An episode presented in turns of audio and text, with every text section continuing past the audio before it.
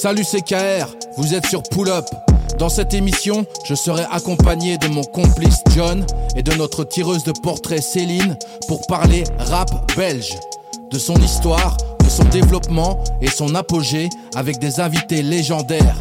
Direction les années 90 et 2000 pour découvrir comment s'est construit ce game dans notre plat pays. T'es prêt? C'est le moment. Vas-y, on pull up. Bonjour à tous, euh, voilà premier épisode de Pull Up. Euh, bonjour Céline. Bonjour Kair. Bonjour John. Salut. Et voilà, aujourd'hui, appelé du renfort parce que dans cette émission, on va converser avec un invité spécial. Des salles de concert avec les mains levées au stand-up, il a une des plumes les plus diversifiées et les mélodies qui vont de la chanson française au reggae, rappeur, acteur, comédien. Aujourd'hui, on pull up sur l'histoire de James Dino. Céline, tu nous tires le portrait de James Dino? James Dino, l'artiste mille facettes. Auteur, compositeur, comédien, chroniqueur radio, humoriste. Olivier Nardin de ton prénom. Tu es né à Braine-l'Alleud en 1979. Après t'être d'abord essayé à la guitare, à 17 ans, tu découvres le rap. Le public underground te découvre avec ton EP Branleur de service en 2003 et quatre ans plus tard, le grand public te découvre avec ton célèbre titre Les Blancs ne savent pas danser. Merci d'ailleurs d'avoir rétabli cette vérité. C'est un gros succès en Afrique, cette chanson. C'est l'explosion. Ton titre cartonne, il est en rotation dans les radios françaises et belges, le clip tourne sur toutes les chaînes TV et émissions musicales, et pourtant, tu le vis mal. Le succès t'explose un peu en pleine figure. Mm. Pas évident pour ce fils de commissaire, blanc, originaire de Waterloo, de se sentir légitime dans ce nouveau rôle qu'on lui colle à la peau. Étendard du rap belge au-delà de nos frontières. Pas que tu sois un mauvais rappeur, hein, loin de là. Tu te démarques avec ton rap technique, atypique et un peu potache qui du reste est salué par la critique. Pour preuve, tu remportes en 2005 8 des 16 récompenses au concours musique à la française. En 2008, tu reçois l'octave de la musique, prix du public RTL. Bref, ton premier album, Le Fils du commissaire Carton, pourtant, la pression que tu te colles sur les épaules est forte, trop forte. L'électron libre que tu es gère difficilement son malaise face à cette nouvelle notoriété et ces boulevards qui s'ouvrent à toi. Ta santé mentale est impactée, la promotion et l'exploitation de ton premier album le sont aussi. Puis pause. Tu reviens en 2009 plus apaisé, la foi n'y est pas étrangère. Tu démarres notamment une carrière de comédien au cinéma dans quelques films à succès tu nous reviens sous une autre forme d'écriture, l'humour. Et ça ne nous surprend pas beaucoup, parce qu'il y avait déjà beaucoup d'autodérision et d'humour dans ta musique. Tu écris tes premiers sketchs, tu sors ton premier one-man show, tu rejoins l'équipe du Grand Cactus. En 2021, tu reviens avec l'album autoproduit Putain de boucher. Et après une pause d'une dizaine d'années, bah, tu reviens à tes premières amours avec une flopée de singles sortis depuis le confinement. Mm. Aujourd'hui, James Dino, tu viens nous raconter ton histoire dans cette grande histoire qu'est celle du rap belge. Merci Céline, merci beaucoup. J'ai juste relevé deux petites erreurs. Je suis pas né à Braine-l'Alleud, je suis né à Uccle, mais c'est tout. non, mais c'est. Tu as des bonnes infos. Tu as des bonnes infos parce que parfois sur le. Aujourd'hui, on a parfois tendance à aller sur Wikipédia et j'ai arrêté de regarder mon Wikipédia. je vois que, en fait, tout est tout est vrai, mais tout est mélangé. Tout ouais, il y a des gens des autres phrases. Il y a des gens qui écrivent des fois des trucs sur Wikipédia. Tu te demandes mais qui sont ces personnes? Tu dis c'est dingue. Et là, c'est vrai que tu as quand même des bonnes infos là. Je veux dire que tu as bien retracé l'histoire. Voilà, donc euh, toute une aventure qui est retracée euh, par Céline et que tu as partagé avec nous. Euh, on, va commencer par le début un peu. Ce qui nous intéresse, comme Céline le disait, c'était de parler de l'histoire du rap belge. Et toi, tu es un mm. des acteurs majeurs du rap belge. En tout cas, à partir des années 2000, tu as vraiment été dans la lumière et tu as réussi à populariser le rap belge. Je trouve d'une façon hyper crédible. Et hyper riche aussi euh, en diversité. C'était vraiment bien. Et donc, je vais revenir un petit peu à un peu à la base. Donc, s'il y a quelque chose d'évident chez toi, c'est cette capacité que tu as à amener tes morceaux dans une vibe musicale. C'est-à-dire que tu vois le rap c'était quand même euh, pas très mélodique euh, à l'époque dans les années 90 mais toi, toi as ramené cette vibe. Ça sent que tu as une base. Et toi dans les années 90, tu es d'abord guitariste soliste en fait. Ouais ouais. Et c'est quoi ton univers musical à ce moment-là? Ben, En fait, euh, moi, ma, culture musicale, ça a toujours été une culture euh, radiophonique, c'est-à-dire euh, ou populaire, quoi. Ouais. C'est-à-dire que j'ai pas une éducation musicale spécifique. J'écoute ce qui passe à la radio, comme j'écoute les hits, au fait, depuis que je suis tout petit. J'ai pas de, j'ai pas une famille qui m'a éduqué dans un style musical précisément. Mais quand je jouais à la guitare, je jouais du, du heavy metal, du des solos, donc euh, vraiment des solos de heavy metal. Mhm. J'étais pas un grand guitariste, mais ça, ça m'a passionné longtemps quand même, euh, deux trois ans où j'étais vraiment à fond, à fond dedans. Mais ce qui explique la, la, la musicalité, je crois que c'est plus la personne avec qui je travaillais à l'époque, qui était Dimitri Orfeo, Ok. qui a fait mon premier album, qui lui justement n'était pas du tout dans le dans le rap. Ouais. Il était beaucoup plus ouvert, beaucoup plus cultivé aussi musicalement. C'est ça. Vous étiez Et de la même ville, en fait. Ouais, on était de la même ville et je crois que c'est lui qui qui m'a amené cette mélodie. Bon après quand il me présentait des sons, ben c'est vrai que moi j'étais plus attiré par telle mélodie, telle mélodie, telle mélodie, mais Mais à ce moment-là, déjà, vous bossiez dans l'optique de faire quelque chose dans la musique, vous deux. Enfin, ce que je veux non, dire, euh, mais on est on était passionnés quoi. En fait, c'est tout. Hein. Donc moi c'est ce que je dis toujours. J'ai commencé. euh, En fait. Moi, ce qui m'a plu dans le, le rap, c'est Ouais. la musique, mais C'est rythmiquement quoi. C'est moi. parce que tu le découvres avec la Clica aussi. Moi, j'ai- un coup de cœur pour le rap avec, euh, ouais, avec Roca, en fait. Conçu pour Dans durer. Conçu pour durer. Où là, moi, j'ai vraiment un, un choc où ça vraiment, ça me, ça me plaît, ça. quoi. Et là, on est en. Et c'est très musical, euh, c'est- cet album-là. Enfin, les couplets de Roca Ouais. sont très, très musical, beaucoup de, de relief. Et, les samples sont très jazzy. très jazzy, tu vois. Donc, euh, musicalement, ça m'a plu, quoi. J'ai appris ça par cœur, j'ai répété ça par cœur parce que j'adorais ça, quoi. Ouais, on est, on est en, en 1995 et c'est vrai ouais, que. moi, j'ai découvert ça un peu plus tard, à mon avis. euh. Ouais. Enfin, ouais, non, ben, je me souviens d'avoir écrit mon premier texte en 97, moi. Et ça parlait de quoi? À 17 ans, de conneries, de trucs, euh, de, ma espèce d'ego trip bidon. euh, Ok. et- ouais, mais moi, c'est ce que, ce que je dis toujours, c'est que j'ai jamais rappé pour dire quelque chose, moi. Ça a jamais été mon objectif de me dire, Hey, il faut que je dise quelque chose, il faut que Revendiquer, je tu veux dire. Oh, j'ai oh, jamais eu aucune revendication, aucune chose à dire. Mhm. Le rap m'a forcé à ça, au fait. Moi, je suis tombé amoureux du rap musicalement. J'ai commencé à rapper musicalement, puis je me suis intégré dans un contexte euh, hip-hop et on m'a obligé, d'une certaine manière, à, à devoir travailler le fond. Oui, pourquoi? Parce que l'époque, ça, se- ça demandait ça Ça demandait d'être un rappeur engagé? Bah, le hip-hop veut ça, quoi. Ça vient de là. C'est la, la base du hip-hop. C'est les sources du hip-hop. C'est l'engagement, c'est l'engagement sociétal. euh. Bah, en même temps, toi, euh, avec ta forme de liberté là que tu amenais avec euh, justement parler d'autre chose que je suis en lutte contre un système, mais plutôt je viens de Waterloo, je suis un mec qui a pas envie de parler de vos trucs euh, forcément comme vous êtes tous en train d'en parler. T'amènes aussi un, un côté plus humain et plus plus divers. Enfin, je veux dire quelque part politiquement, ça ça ramène aussi euh, une autre voix, une, une autre façon de penser quoi. Je trouvais je trouvais ça moi vachement intéressant. Ouais, tu apportes, euh, tu apportes euh, autre chose, mais après le problème c'est que dans la position dans laquelle j'étais, il y a beaucoup de justifications aussi, parce que tu arrives dans un milieu où, enfin, moi j'avais ce sentiment-là. Bon, peut-être que je me trompais. D'ailleurs, ouais. je crois que je me suis trompé. Mais j'a- j'arrive dans un milieu où je me sens pas le bienvenu, quoi. Ouais. Parce que je suis le, le symbole de tout ce que ce mouvement déteste. Moi, je pense que tu, leur, tu faisais peur à tout le monde, en fait. Parce que t'étais trop fort. Oh, je crois pas. Non, je te jure, va- sérieux. On, nous, c'est côtoyé sur une date à, à l'ancienne Belgique. Mm-mm. On joue, on, un sold out et, tu fais la, très bien, la première ouais. partie. Et je me rappelle très bien qu'on voyait, en fait, euh, une ouverture sur autre chose, en fait. C'est pas peut-être toi qui étais trop fort, c'est- c'est-à-dire que ta proposition artistique, en fait, elle était vachement forte. Ouais. Et elle prouvait que le rap, c'était pas que dans un seul carcan. Et tu vois, et quelque part, ça, euh, c'est ça qui faisait peur aux gens, quoi. Mais, euh, tu vois, toi, tu viens de Waterloo, en fait. Ouais, ouais. Co- comment tu grandis, là, dans, dans, dans, dans ce quartier? C'est quoi? C'est un truc un peu bourgeois? C'est. Ben, en fait, moi, je suis. en bon, je vais, je vais pas refaire toute l'histoire de, Non, non, non, de, mais- de- de ma famille, mais, mais moi, mes parents sont pas du tout des parents bourgeois, quoi. C'est pas du tout des parents de la haute, c'est. Classe moyenne. Mais même mes deux parents sont des gens pauvres, quoi. C'est la classe pauvre de Bruxelles. Et ma mère a eu euh, la chance, euh, elle était fille unique.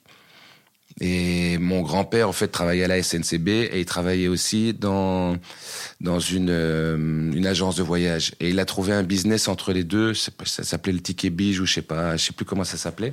Il a trouvé un business entre les deux et la SNCB lui a dit soit on te donne un pourcentage sur chaque ticket, soit on te rachète ton idée. 40 millions de francs belges à l'époque et tu, tu choisis quoi. Et lui, mon grand-père, il a pris les, les 40 millions, mais il a continué à vivre comme il vivait avant. Et ma- mes deux parents sont fils uniques, donc moi, j'ai pas de tante, j'ai pas d'oncle, j'ai pas Ouais. de cousin, rien Ouais. du tout. Et en fait, quand, quand mon, mon grand-père est mort, ben c'est c'est ma mère qui a, qui a tout pris quoi. Et lui, il a continué à vivre comme avant, donc il a mis l'argent de côté. Et quand donc c'est à partir de ce moment-là où ma mère est passée du coq à l'âne quoi. Donc après, elle, elle a rencontré quelqu'un, puis ils ont acheté une maison à Braine-l'Alleud, puis c'est c'est passé, c'est comme ça que moi je me suis retrouvé là-bas en fait.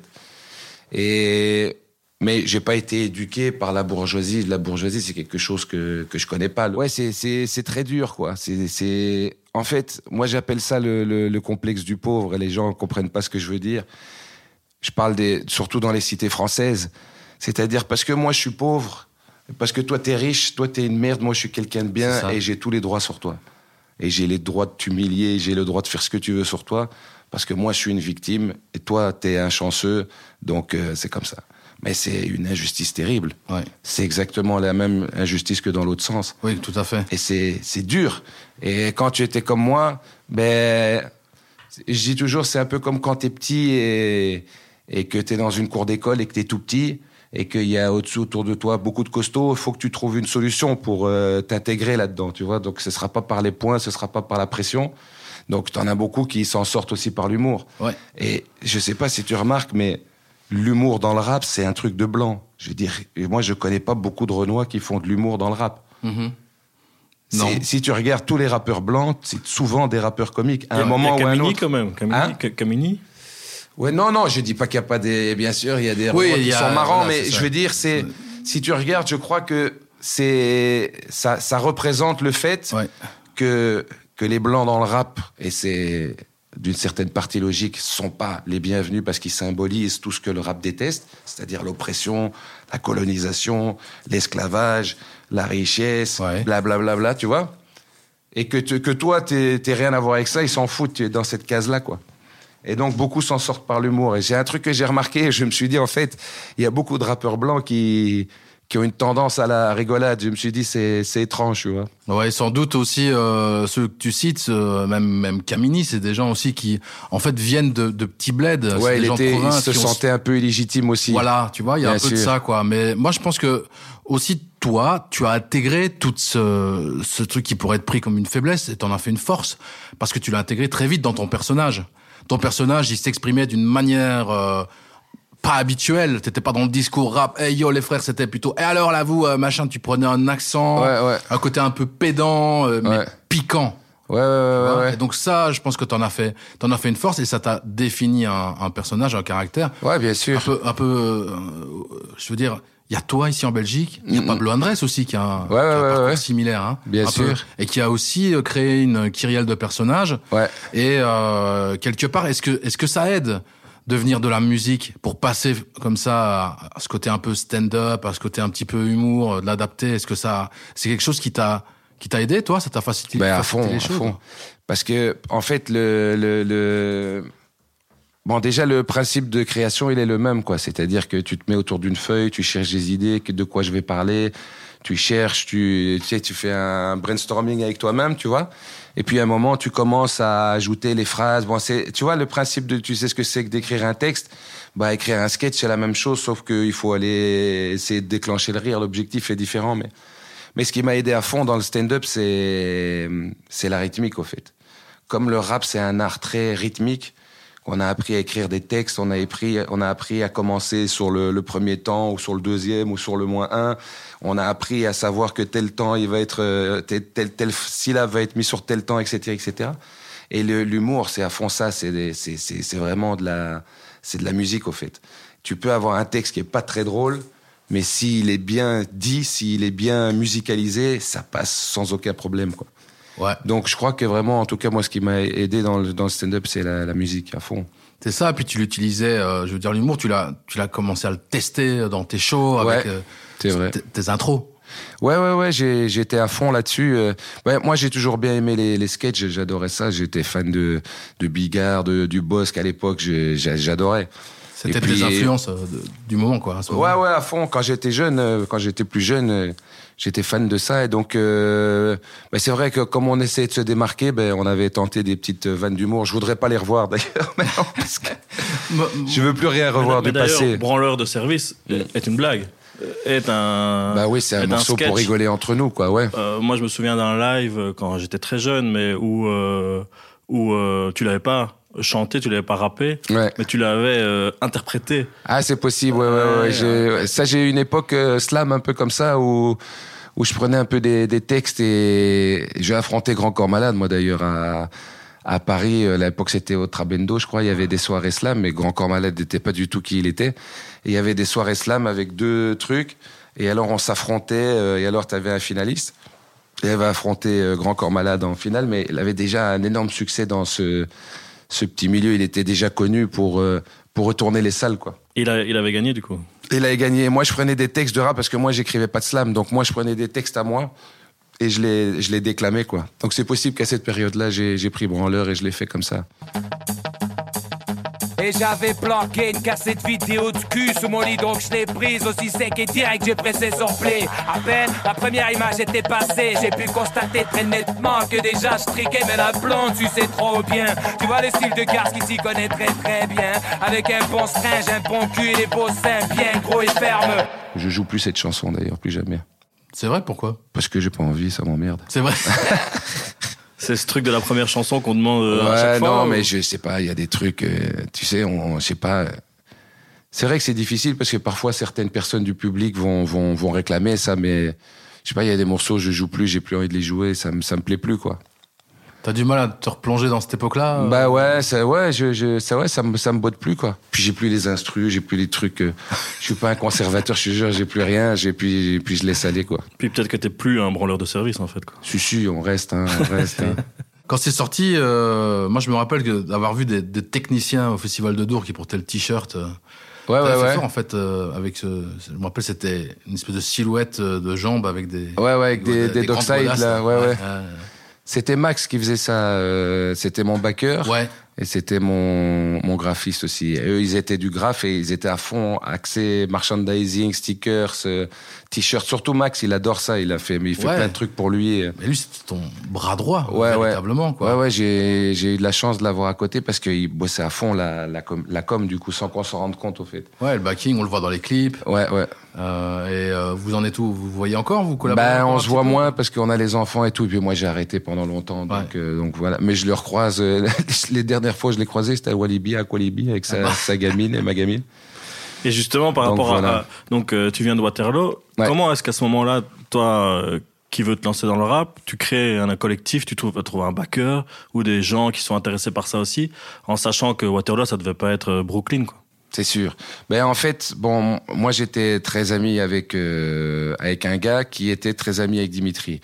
Dimitri était très à l'avance, c'est-à-dire que c'est un gars qui a été toujours branché sur les PC. À l'époque, il n'y avait pas de PC. C'était vraiment le début du. Les gens commençaient à avoir vraiment un PC, mais c'était encore euh, le truc de fou. C'était pas tout le monde qui avait un PC. Dimitri, c'est Orfeo? Orfeo.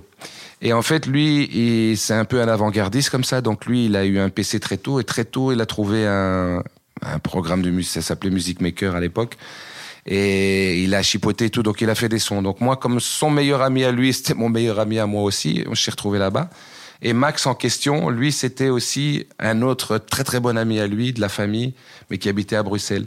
Donc Max venait avec son pote Maki. Je sais pas si tu connais Maki, qui est Oui. un rappeur euh, Oui. belge. Ils étaient très bonnes. Donc voilà. Donc il y avait Maki, Max, et de mon côté, il y avait Bruno et moi. Et au, au milieu, Dimitri qui faisait les sons. Donc on s'est retrouvés à faire des freestyles comme ça, à enregistrer. Puis après, on a rencontré Kid Crème, avec qui euh, Dimitri a un studio aujourd'hui, qui lui était à un niveau tout à fait au-dessus en termes de production, avec les Akai S2000, les trucs. Mais lui, il était dans la plus dans, dans la musique électro.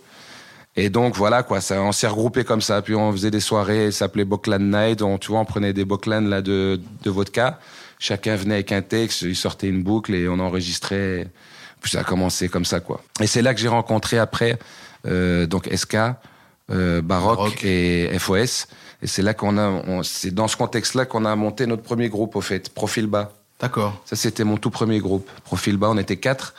Profil By, ça, c'est quelle année alors? Ça, c'est profil bas, ça devait être, euh, je sais pas, en 99. Mon avis, 98, 99. Et ça a duré jusque, jusque 2002, plus ou moins, quoi. Et Après, moi, je suis parti en Angleterre. Hein Toi, t'es parti en Angleterre ouais. T'es parti faire quoi Je suis parti, j'avais un pote qui habitait là-bas, je me suis cassé là-bas quelques mois pour apprendre l'anglish. Ok. Et puis voilà. Et puis quand je suis revenu, j'ai commencé à bosser avec Mehdi, mon ancien manager. Ouais. Et on a fait le premier single. Qui était- Mais c'est avec Profil que j'ai fait mes premières scènes. C'est ça. Ouais. Oui, je me rappelle, euh, surtout Baroque, euh, SK, tout ça. Parce que Baroque, lui, comme il était bruxellois, c'est par lui qu'on venait aussi ici. Ben, on a Ouais. fait les mixtapes que tout le monde faisait, les gendarmes, les, les trucs, les gendarmes, bazars. Puis on a fait quelques concerts à gauche, à droite dans les maisons de jeunes. Et c'est comme ça que j'ai commencé à intégrer le milieu bruxellois, entre guillemets. Oui, c'est ça, parce qu'il y a à cette époque-là, donc il n'y a pas, de toute façon, il n'y a pas Internet et tout, donc tout tout ce qui est production musicale Mm. euh, diffusée, euh, qui n'est pas distribuée par des majors ou qu'on trouve pas le, le- le- le disque à la Fnac, euh, il y a un réseau très étoffé de mixtapes avec des DJ, Ouais, dont notamment euh, DJ euh, HMD, HMD. qui avait sorti une mixtape qui s'appelle Les Gendarmes. Les Gendarmes, ça parlait justement, c'était des, des textes qui étaient écrits, des morceaux qui étaient qui étaient qui étaient faits en réaction à à La à répression la Les gens savaient pas policière, encore que mon père était flic à cette époque. Ouais, C'est rigolo, n'empêche. n'empêche, ouais. Et lui, il est au courant de la participation à cette mixtape Mon- père Gendarmes Ouais, ouais. Non, non. Comment ça se passait? Ah, Parce que Il s'en bat les couilles, lui. ça va devenir une blague, mais le, à ce moment-là, déjà, la route qui se trace, c'est James Zino dans le rap. Ouais. Et comment la relation avec le, Ouais, le- je le- crois- le père se passe à ce moment-là? Non, il s'en fout. Ça, ça le concerne pas. Il comprend rien. C'est pas son monde, tu vois ce que je veux dire. Ouais. Non, mais il est quand même venu faire la photo sur ma pochette. Ça, c'était cool. C'est sur la pochette de mon album, c'est mon père Ah, vraiment qui est dessus, ouais. Donc on a, et donc on l'avait fait. Moi, j'étais en training euh, Lacoste. Ouais, Lui en flic et de l'autre côté, on avait échangé. Lui, il était en training Lacoste et moi, j'étais en flic. d'accord. Et ça, c'est en- en- donc la sortie, euh, le premier maxi quand tu reviens d'Angleterre? C'était en 2003. C'est Ça, 2003, c'était branleur de service. Ouais. Voilà. Et de là, en fait, parce que comme tu dis, à l'époque, ce qui, bah, c'est toujours le cas, mais il fallait faire quelque chose d'officiel pour qu'on parle un peu plus de toi ou pour que tu aies une légitimité à jouer sur scène. Et en sortant ce maxi, c'est là que j'ai commencé à faire des concerts. Et quand j'ai commencé à faire des concerts, j'ai, là, je me suis essayé de casser le cul pour trouver des, des idées. Et en fait, c'est sur scène que tu vas te présenter sur scène, tu fais un truc un peu original, les gens en parlent, tu en refais une deuxième, et c'est comme ça que ça s'est passé. Mhm, mhm. Les premiers maxi, C'est c'est par la 100% scène. indé, ça? Ouais, 100% indé. ouais, ouais, ouais. C'est un vinyle. C'était un vinyle, vinyle et CD, ouais.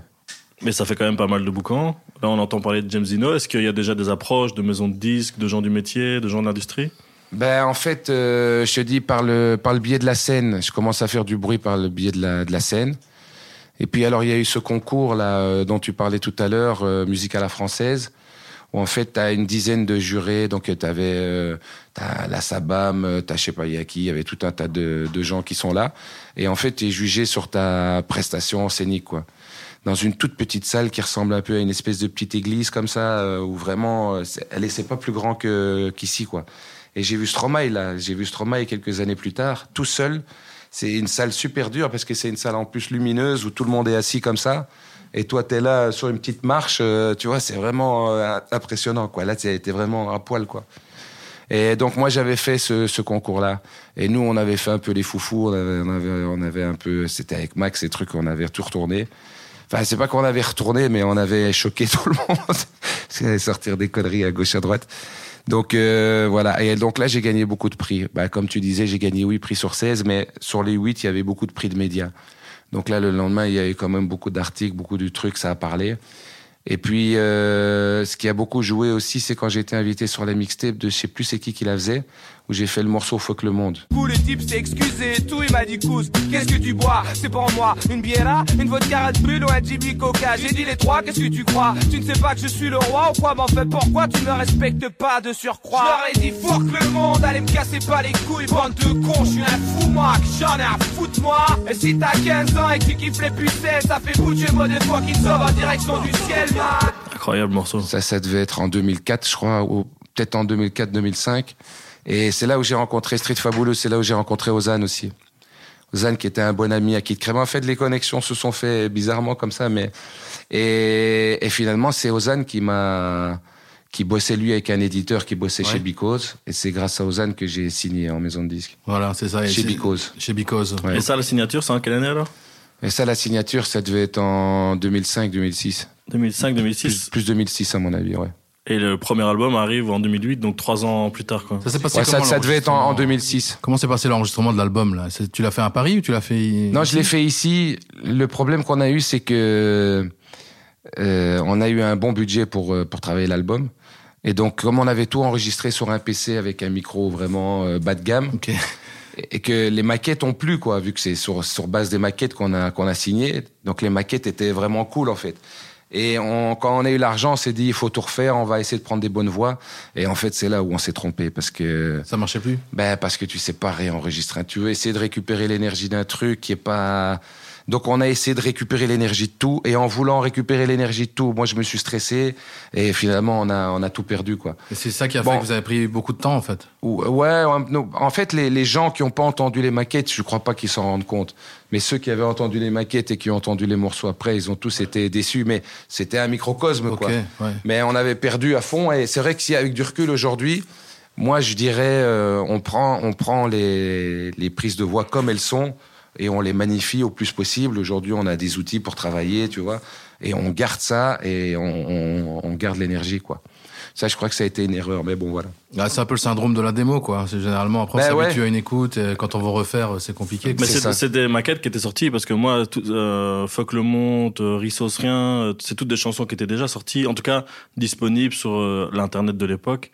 Euh, je sais pas. euh, Mais il y avait il y avait pas internet à cette époque. bah, si. Ah ouais, quoique si, il y avait déjà quand même des euh, MySpace. ouais, voilà, c'est ça, les MySpace, ouais, ouais. En tout cas, moi, c'est j'avais réussi à les avoir en MP3 à l'époque. Et c'est vrai que l'impression, quand l'album est sorti, c'est euh, en tout cas un peu dé- décevant de se dire.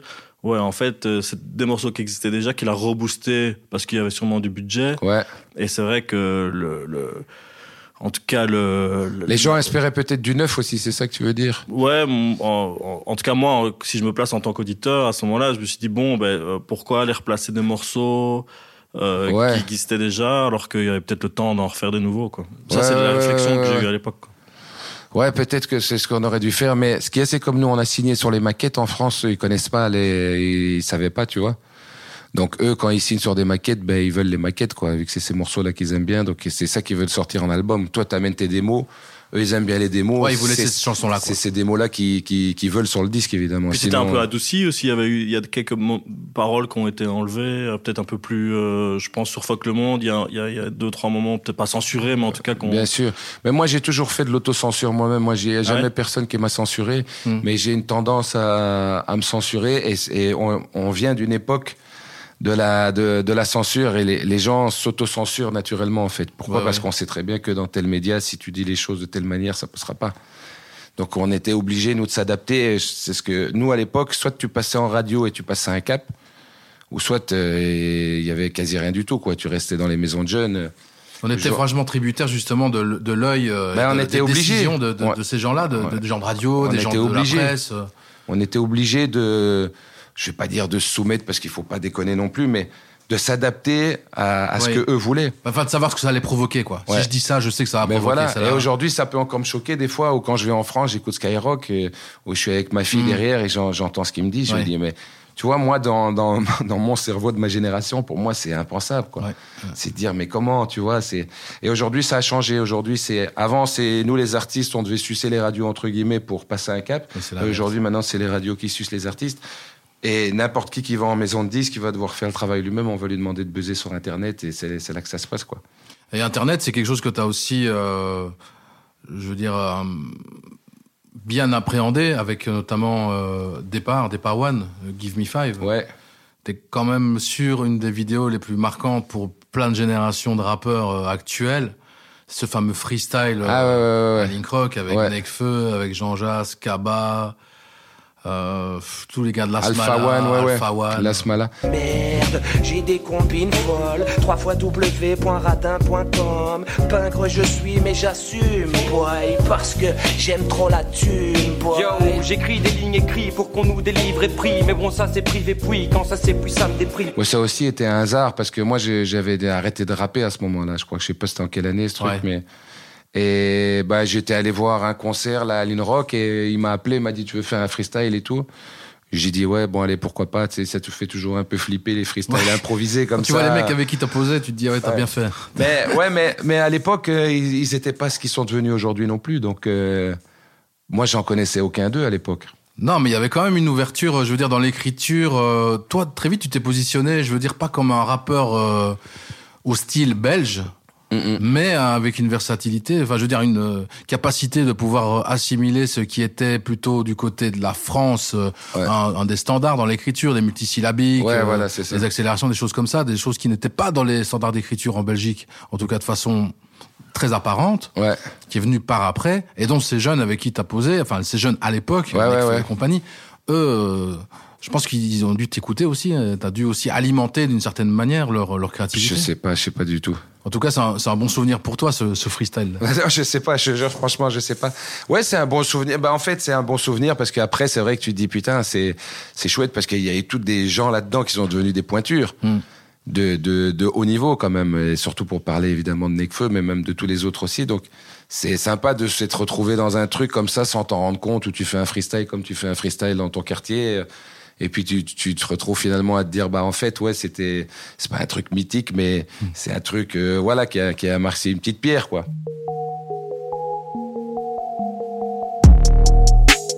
Pull up.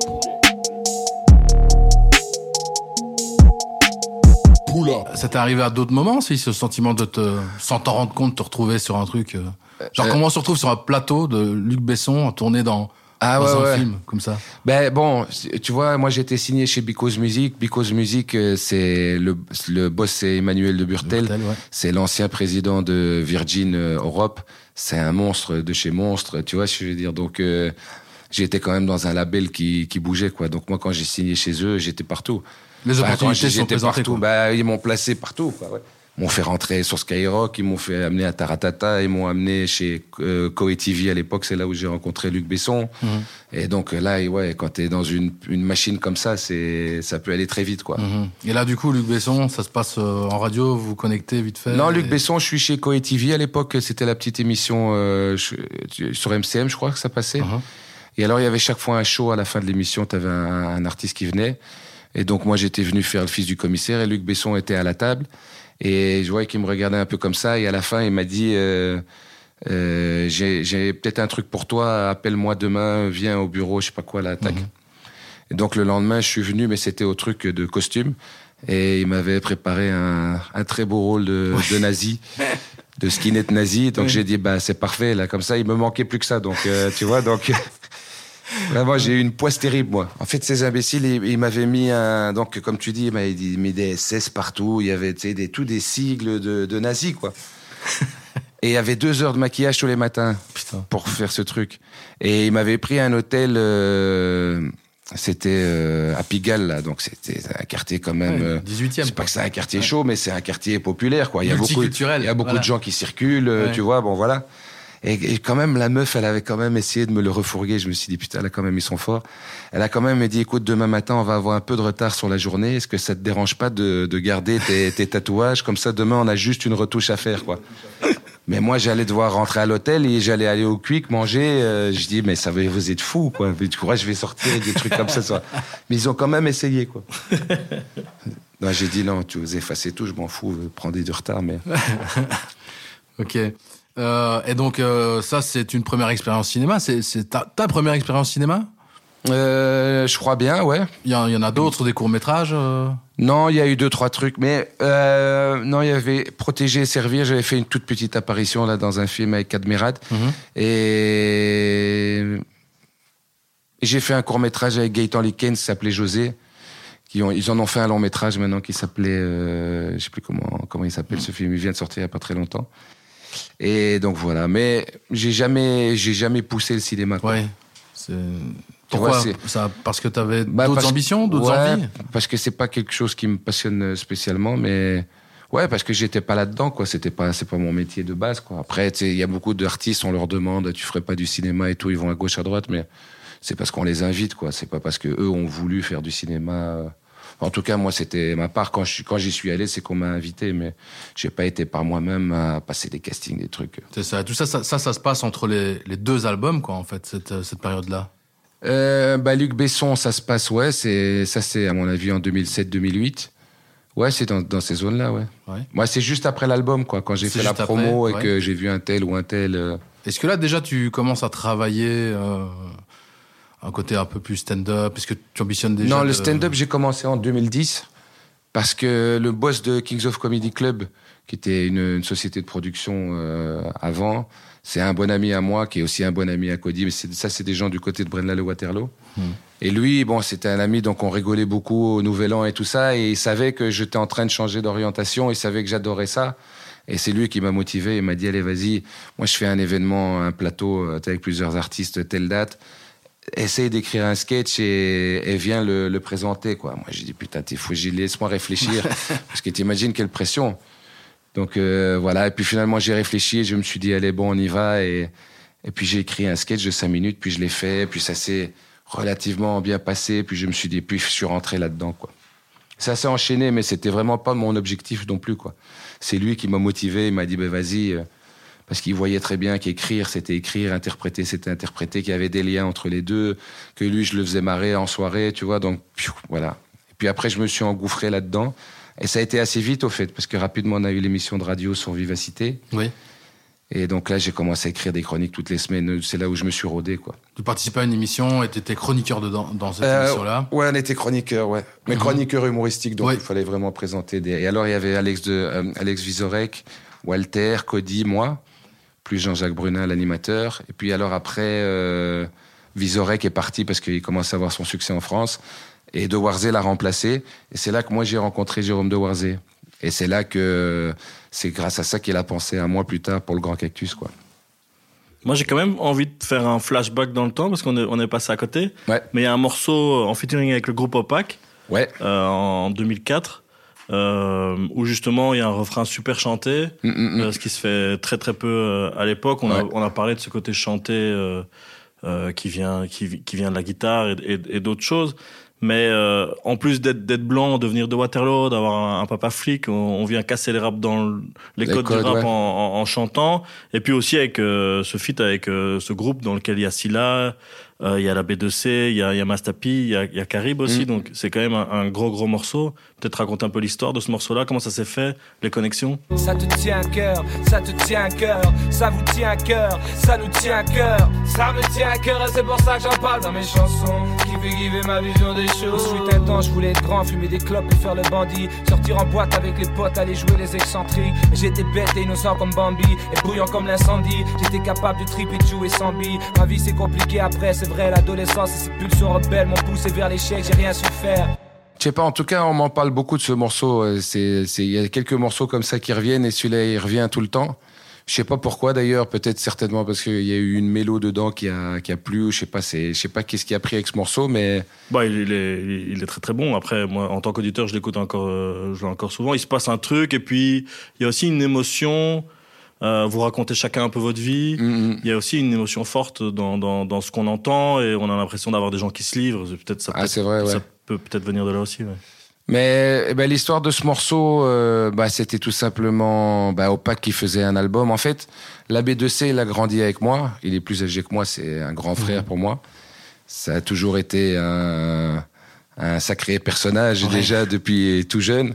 Et donc en fait, euh, donc lui et moi, on a grandi dans le même coin, donc on, se- on se connaît très très bien. Quoi. On a presque commencé à rapper ensemble. Et je sais pas comme Mastapi aussi, c'est aussi un, gars de Brenne, donc lui aussi on se connaît de là-bas. Et je sais pas comment eux ils ont fait la connexion avec Silla et Carib. Toujours est-il qu'ils l'ont fait, ils ont fait un groupe ensemble. Et ben voilà, c'était à mon avis plus via la baie qu'ils m'ont invité. Et puis on, parce qu'avec euh, Opac et tout ça, on rappait encore aussi avant dans les maisons, tu sais, où on était encore au truc, où on mettait des baffles, un truc, et chacun venait balancer un freestyle. Ah, an. faut vraiment être jeune pour faire ça. Parce qu'aujourd'hui, je pourrais plus. Mais donc on s'est retrouvé plusieurs fois dans des maisons comme ça, tout le monde, tout le monde comme ça, stressé à se dire putain, je vais balancer mon freestyle, tu vois, toutes ces ambiances là.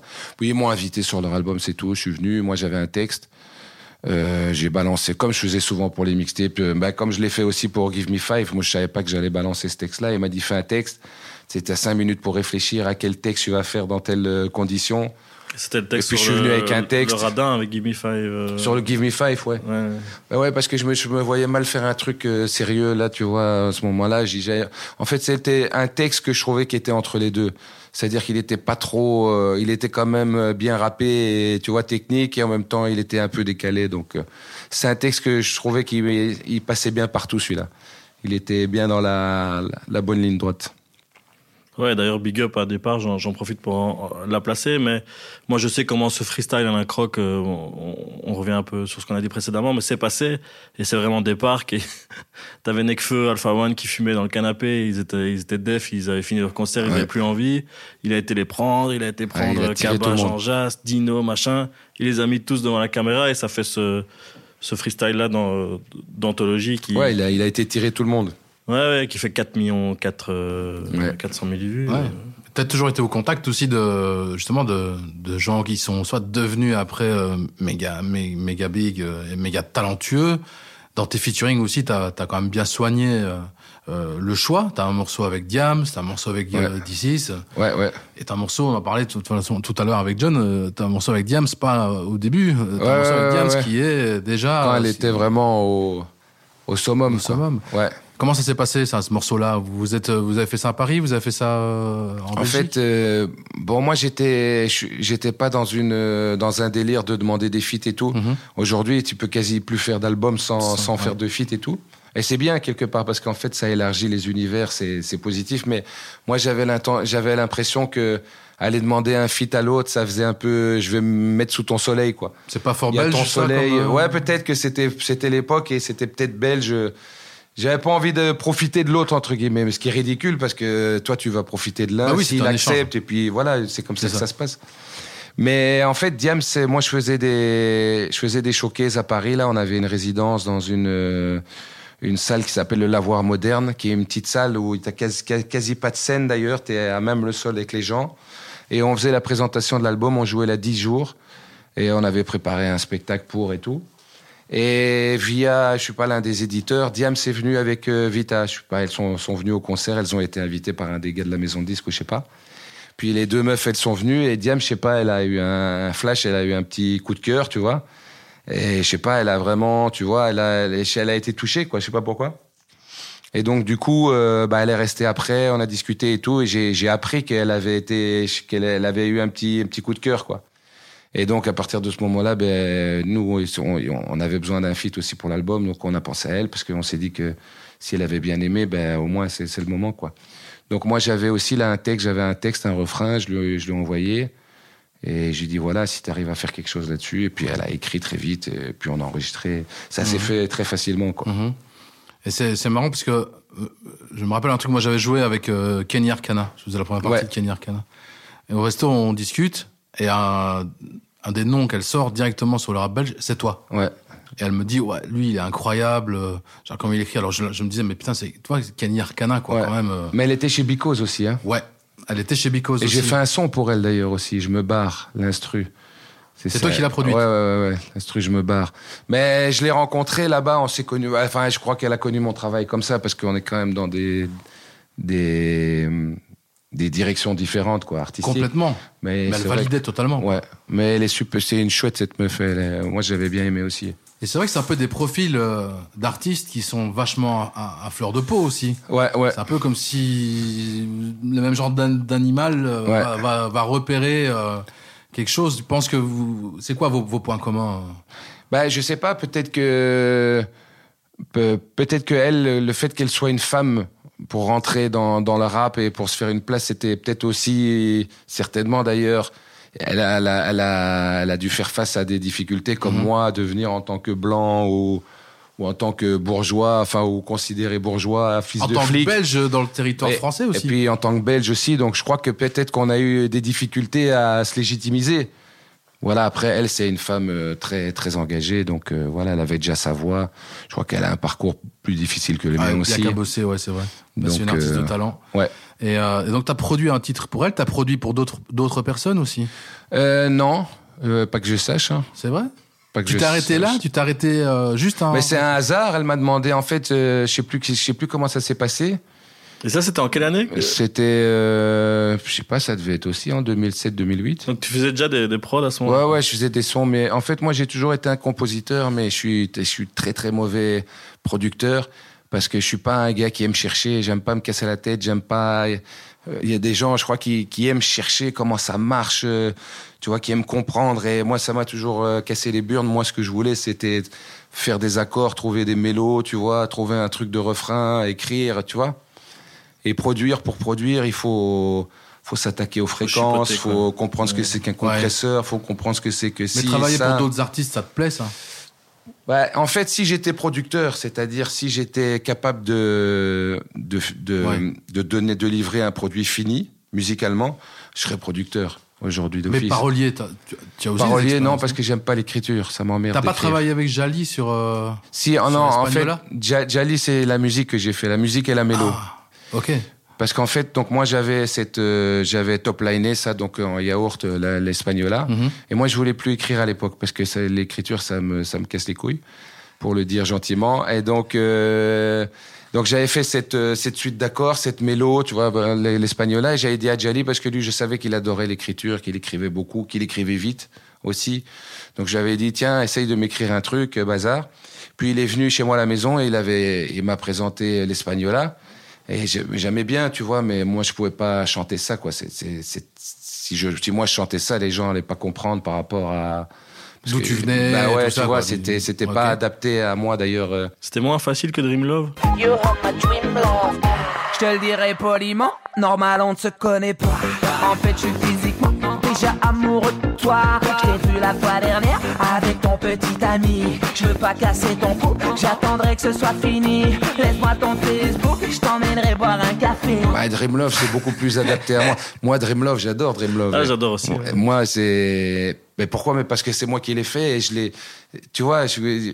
même si c'est incohérent, même si c'est déséquilibré, mais l'espagnol j'aurais j'aurais pas pu la chanter là. J'aurais eu du mal moi-même à, à me reconnaître dans Dream Love. Je me reconnais quoi. Donc euh, musicalement, vu que c'est moi qui ai fait la musique et, et les textes aussi. Mais voilà. Et donc euh, Jali. Euh... Ben finalement, il a signé lui aussi en maison de disque et tout. Puis il faisait son disque. Il m'a dit ah mais au fait, tu te souviens de ce morceau et tout. euh, je l'aime bien. Tu crois que je peux le prendre? Je dis vas-y, prends-le. Et puis c'est comme ça que ça s'est fait. Quel est son plus gros succès hein, je Bah pense. oui, il y en rien aux machines, mais par contre, il sait comment faire un hit, quoi. parce que c'est le hit de Jali, quoi. C'est son Ouais, hit ouais, ouais. à fond. Mais c'est vrai que musicalement, euh, et en plus c'est ce que je préfère le, c'est ce que je préfère le plus. En plus, c'est les les mélos, faire les mélos, c'est ce que c'est ce qui me vient le plus facilement. Quoi, l'écriture, c'est j'ai lu une, une bonne phrase de Mike Tyson là que j'ai vu euh, hier ou avant-hier. Grand qui, philosophe. qui m'a ouais, qui m'a parlé mais sur, sur- je crois que sur ce coup-là il est, il est légitime il dit moi il dit je m'en fous que il parle des boxeurs il dit je m'en fous que tu sois bon que tu sois pas bon ça m'intéresse pas tu vois moi ce qui m'intéresse chez toi c'est ta discipline parce qu'il dit tu peux être très bon si t'as aucune discipline je vais te démonter et dit donc moi le fait que tu sois talentueux ou pas ça m'intéresse pas et il dit la discipline et l'autre lui dit mais pour toi la, discipline c'est quoi? Il dit la discipline c'est faire ce qu'on déteste le plus comme si c'était ce qu'on aimait le plus quoi et donc, et tu vois, ça m'a inspiré parce que je me suis dit, c'est vrai que l'écriture, c'est ce que je déteste le plus dans le processus euh, musical. Faut chercher, faut, je sais pas, il faut s'asseoir déjà. Il y avait un écrivain qui avait dit ça, écrire, c'est s'asseoir. Bah ça, tu vois, c'est vraiment le. Moi, je, c'est- m'asseoir cinq minutes, c'est, dur, quoi. Tandis que la musique, c'est, c'est plus, tu vois, c'est plus dans le mouvement. Bref, euh, faudrait que j'arrive à suivre le conseil de Mike et que je commence à dire, je déteste l'écriture, mais je vais le faire comme si j'adorais ça. et parce même- que En Belgique, il y a quand même peu de, de rappeurs qui racontent aussi bien les histoires. On a souvent euh, parlé d'Ayam qui était fort pour ça, euh, que ce soit Fuck le Monde ou dans les freestyles de la semaine, Ouais. Où euh, il y a quand même beaucoup d'exemples de, chansons qui restent dans la mémoire parce que c'est bien écrit. Alors peut-être que tu détestes ça, mais en tout cas, euh, c'est bien fait. Ouais, non, euh, c'est ce que je dis toujours aux gens, parce qu'il y a souvent beaucoup de gens qui me poussent, allez, vas-y, refais ça, refais ça. Mais il y a une différence entre la, capacité de savoir faire quelque chose et l'envie de faire quelque chose. C'est deux choses différentes. Tu peux être capable de faire un truc, mais si ça te fait chier, bah, tu vois, c'est un problème, quoi. Mais pour revenir à cette chanson Faut que le monde, j'avais piqué ça. Enfin, j'avais pas piqué, mais je m'étais inspiré de Raymond DeVos, qui faisait des sketchs où il, tu vois, il, faisait beaucoup. Alors j'arrive là-bas, le gars il me dit si, tu vois, et, moi je lui dis quoi? Et il me dit bah, bien sûr. Et en fait, j'ai remarqué en écoutant ces sketchs qu'il se disait toujours, le gars me dit, moi je lui dis. En fait, c'est comme ça qu'il qui, mettait les, situations, quoi. Et un jour, je m'étais, ta- mais c'était, je te dis, en 2005, c'était à l'époque où j'étais encore passionné à fond. Tu sais, tu cherches, t'écoutes, tu regardes. Et j'avais testé ça, quoi, le truc. euh, je m'étais laissé aller sur Faut que le monde sans, en, en toute spontanéité. J'avais rien structuré, quoi. C'est la fois dernière, j'arrive en boîte et puis je venais, toutes les images qui me venaient, je viens et puis elle me dit descends, bam, boum, boum. Tu vois ce que je veux dire? Et c'est vrai que je me suis rendu compte après que c'est une bonne manière de raconter des histoires parce que, en fait, les gens voient des, des images. Et le mot sketch, c'est ce que je dis toujours aussi, le mot sketch, ça a une traduction en anglais, ça veut dire croquis. Et c'est vraiment ça, au fait. C'est, tu vois ce que je veux dire? Bam, tu vois un. Ah oui, c'est storyboardé, quoi, en fait. Voilà, et les gens, ils adorent ça, tu vois, euh, s'imaginer des trucs. Et parfois, quand on fait des trucs plus engagés, plus, plus premier degré, bah, tu vas dire quelque chose de vrai, ou, ou voilà, mais bon, les, les gens, tu les emmènes pas euh, dans un délire, Mhm. quoi. Ouais, non, c'est vrai, dans ton écriture, tu décris les situations, tu les décris euh, facilement. On sent, pas, pas qu'on sent venir la rime qui va, qui va Ouais. avec, mais en fait, euh, je pense que l'image, elle est tellement claire dans ce que tu racontes qu'en fait, on anticipe Ouais, ouais. ce qui pourrait venir après. Ouais, ouais, des ouais. fois, on, on est à côté de la plaque, mais des fois, on, on tape Ouais. juste, on se dit, ouais, putain, trop bien, et tout. Et, euh, Il y a quand même de l'engagement, hein, parce que sur le, le- le premier, premier album, euh, j'ai noté euh, critique de la drogue douce, critique de la télé-réalité, critique de l'alcool, euh, prône le bien-être, euh, respect de la femme. Ah, C'est bon. quand même des, ouais. Quelle c'est erreur. quand même- Que des erreurs. c'est quand même des thèmes. euh, Ouais, c'est ok, vrai. c'est fort pour un. C'est T'étais en Ouais, avance, ouais. quoi. T'étais en avance par c'est c'est ouais. c'est vrai. Mais ouais, mais c'est tout ça, c'est fait naturellement. Je sais pas. Bon, après, je crois que c'est des thèmes aussi qui, qui concernent tout le monde. Je crois qu'il y a quand même.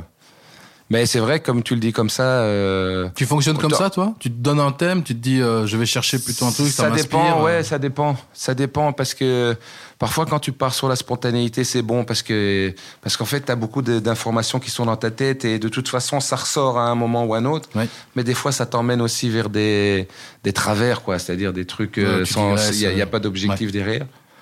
Et parfois, j'aime bien éplucher un thème aussi ou me dire allez, je vais parler de tel sujet euh, voilà, c'est- ou parfois ça part d'une idée. Par exemple, j'avais fait Tu me saoules quand t'es sous à l'époque dans la chanson dont tu parles. Et là, je parlais d'un ami à moi qui, quand il buvait, il un casse-couille. Et alors là, ce que je fais, c'est que je me remémore des situations, des trucs. Et là, je note toutes les idées que j'ai. Et en les notant, je vois ça tac. Et après, je commence le puzzle, quoi. Mais j'ai les pièces, tu vois. Et après, j'assemble, euh, je transforme. ou Enfin, tu vois. Bien comment ça fonctionne, quoi. Ouais, et puis il y a ce morceau avec Dizzy en 2009, là, où Morceau justement... secret, euh, morceau qui est jamais sorti, peut-être aussi. Ouais, je- moi, je voulais pas le sortir, ce morceau. de- Je crois que c'est Comment- moi qui ai pas voulu le sortir, je crois. Ah ouais Il me semble. Il est fabuleux. Si tu veux vraiment toucher ton public, il faut être fou. Il faut parler d'amour. Je te donne un exemple. L'année dernière, j'étais à London et j'ai rencontré une fille, elle s'appelait Carol. Et je lui ai dit ceci. Tu me remplis d'énergie, ma chérie. Depuis que je t'ai vu, j'ai craqué, je suis amoureux à la folie. Ouais, c'est fou ce que t'es belle. On dirait un petit bijou. Septième ciel, je suis aux anges quand tu joues. Et quand je te bouffe la lâche, ça me fait bander à mort. Euh, Ouais, le rap, c'est hardcore, non? Euh, Non. Ouais, si, quand même un petit peu. Tu connais quand même mon, mon job, hein. Je sais pas, jamais pas, jamais pas le, j'étais pas satisfait. Ah oui, il y a un moment dans la trotte, tu dis Ah ouais, tu dis ça, toi. Ouais, ouais, ouais, ouais. Ah ouais, tu dis ça, toi. Ouais, ouais, fabuleux. Mais donc, comment s'est passée le- la rencontre, l'enregistrement de ce morceau-là? D'ici de la paix, je crois que ça s'est passé aussi via Street Fab. Je crois que je me demande bien s'il bossait pas avec Street Fab euh, à l'époque. Mhm. Et et voilà quoi. Et lui, je sais pas, il a aussi eu un coup de cœur et tout. Et donc euh, il m'a appelé, il faisait une mixtape. Il m'a dit viens, on va faire un track et tout. Donc voilà, j'étais quand même content parce que lui aussi, il était aussi à sa période. Ouais. Il était dans une bonne période. Et C'est comme un mec qui arrive aussi à jongler avec les différents styles. Il sait être sérieux, il sait être euh, aussi Ouais. complètement euh, loufoque parfois. Il a explosé avec Je pète les plombs, qui est un morceau Avec en fait. hein. Et un storytelling. Ouais, Ouais, ouais, ouais. Et voilà, donc euh, lui, ça, par exemple, quand, quand tu vois comment il se réinvente, toi, euh, parce que tu t'as as marqué euh, allez, avec des absences, puis des retours, Ouais, ouais, ouais. et puis des, des freestyles euh, sur des beats, puis des, des morceaux plutôt a- acoustiques, guitare, euh, machin. Est-ce que toi, tu es dans un process où tu voudrais revenir à la musique et te réinven- réinventer en quelque sorte? Oui, oui et non, parce que moi, je suis, je je suis plus passionné, en fait. Je suis plus passionné ni, ni, ni par l'un ni par l'autre. C'est-à-dire que j'ai mon, c'est comme si mon pic de passion était terminé. Donc, j'aime bien faire, j'ai commencé par passion, puis je l'ai fait par métier, pour l'argent, Hmm. et je continue parfois à le faire pour l'argent. À quelle Mais époque tout ça en, tout en l'aimant bien, quoi, vu que j'ai Ouais. commencé en l'aimant bien. Donc, c'est juste qu'après, j'en ai, j'ai essayé d'en profiter pour faire de l'argent, mais Et ça t'a rendu malheureux parfois ou quoi bah, ce c'est pas ça. C'est que le problème, c'est qu'à partir du moment où tu commences à faire de l'argent Ouais, ou vouloir faire de l'argent, ouais. Bah ça, ça fausse tout, tout le truc, quoi. Mais bon, ça, c'est comme ça. C'est, je suis pas le premier ni le dernier. Ouais. Il y a énormément d'artistes qui vont encore vivre ça d'ailleurs après, parce que moi, j'avais, j'avais pas de carte en main. Donc, euh, soit j'avais la musique et j'essayais d'y aller, ou soit euh, j'allais travailler dans un restaurant, quoi.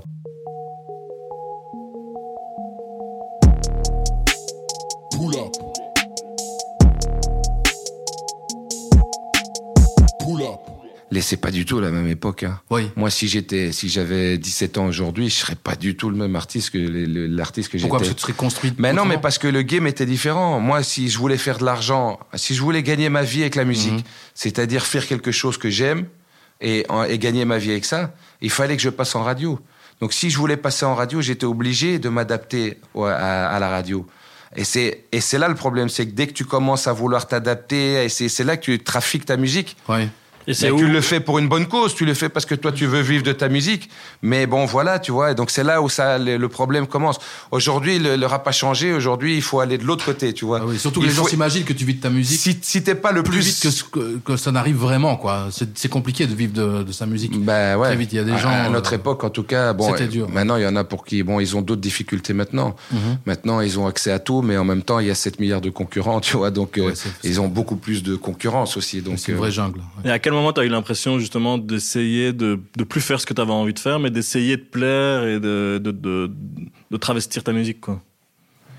À quel moment j'ai j'ai- pensé ça? Ouais. Mais tout le temps, en fait, dès que j'ai commencé à faire mon album, euh, en fait, à partir du moment où j'ai décidé de- d'essayer de, gagner ma vie avec la musique, euh, tout le reste. euh, T'as l'impression qu'à ce moment-là, ça a perdu. Mais de- c'est comme ça que j'ai fait un morceau Les Blancs savent pas danser aussi, sinon je l'aurais jamais fait. C'est comme ça que j'ai intégré plus de, de mélodies dans les, dans les refrains, sinon je l'aurais jamais fait. J'aurais jamais mis plus de mélodies si j'avais pas eu envie d'aller plus loin et de faire de l'argent. Ça vient de là alors. Bah ouais. évidemment. Euh, Et d'ailleurs, bah, ça- chez nous tous, c'était comme ça, sauf qu'au début, on n'assumait pas, donc on, fait, on, on faisait venir des chanteuses R&B pour faire le refrain. Il y a eu toute cette période-là où t'avais que des gonzesses R&B sur les refrains. Et c'est pour ça que moi je dis que l'autotune a sauvé le rap. Et je- ça choque beaucoup fond, de gens non, quand je dis ça. Parce que l'autotune, il a permis aux, aux rappeurs qui savent pas chanter de chanter juste, de trouver des mélodies. Ça leur a donné un effet à leur voix, donc ça les a un peu se dire, oh là là, tu vois, ça... Donc ça a permis en fait aux rappeurs de faire des mélodies. Et ce qui, ce qui rend une musique populaire, c'est la mélodie, c'est pas le texte. C'est... Tu comprends ce que je veux dire? Très bien, oui. La musique est populaire dans le sens où ça dépasse les classes sociales. Tu peux. On peut euh, la tu- siffloter. On peut Ouais, siffloter la exactement. mélo. Une voilà. mélo, c'est une mélo. Et les textes, tu peux l'oublier. tu peux même écouter une mélo où tu détestes le texte, mais la mélo te plaît, et tu la chantes et t'en as Mhm. rien à foutre. Donc, donc là, l'autotune, c'est l'autotune qui a, qui a, qui a, qui a en partie rendu le rap ce qu'il est aujourd'hui, quoi. Parce que les rappeurs ont commencé à chanter. Et si les rappeurs avaient continué à rapper comme nous on rappait à l'époque, ils seraient toujours au même niveau. Ce serait une musique de niche, de gens qui aiment ça, qui aiment écouter, mais ce serait pas une musique populaire, quoi. Mais toi, t'as jamais eu besoin d'autotune. Toi, Tu l'as utilisé. On parlait de Dream Love, ok. Mais en vrai, mais, tu chantes mais- bien. mais moi, je l'utilise. euh, moi, je l'uti- les, les gens ils connaissent pas bien l'autotune. Il y a un débat là-dessus qui est un peu stérile parce que les, les gens sont pas en studio, ils savent pas à quoi ça sert.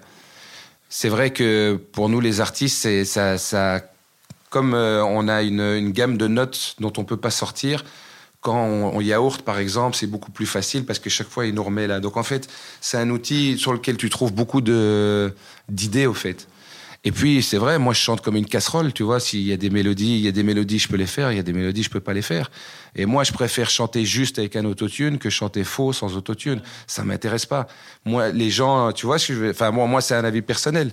Moi, je préfère un autotune où je chante juste et où t'entends l'effet de l'autotune que de la chanter comme ça où je la chante faux.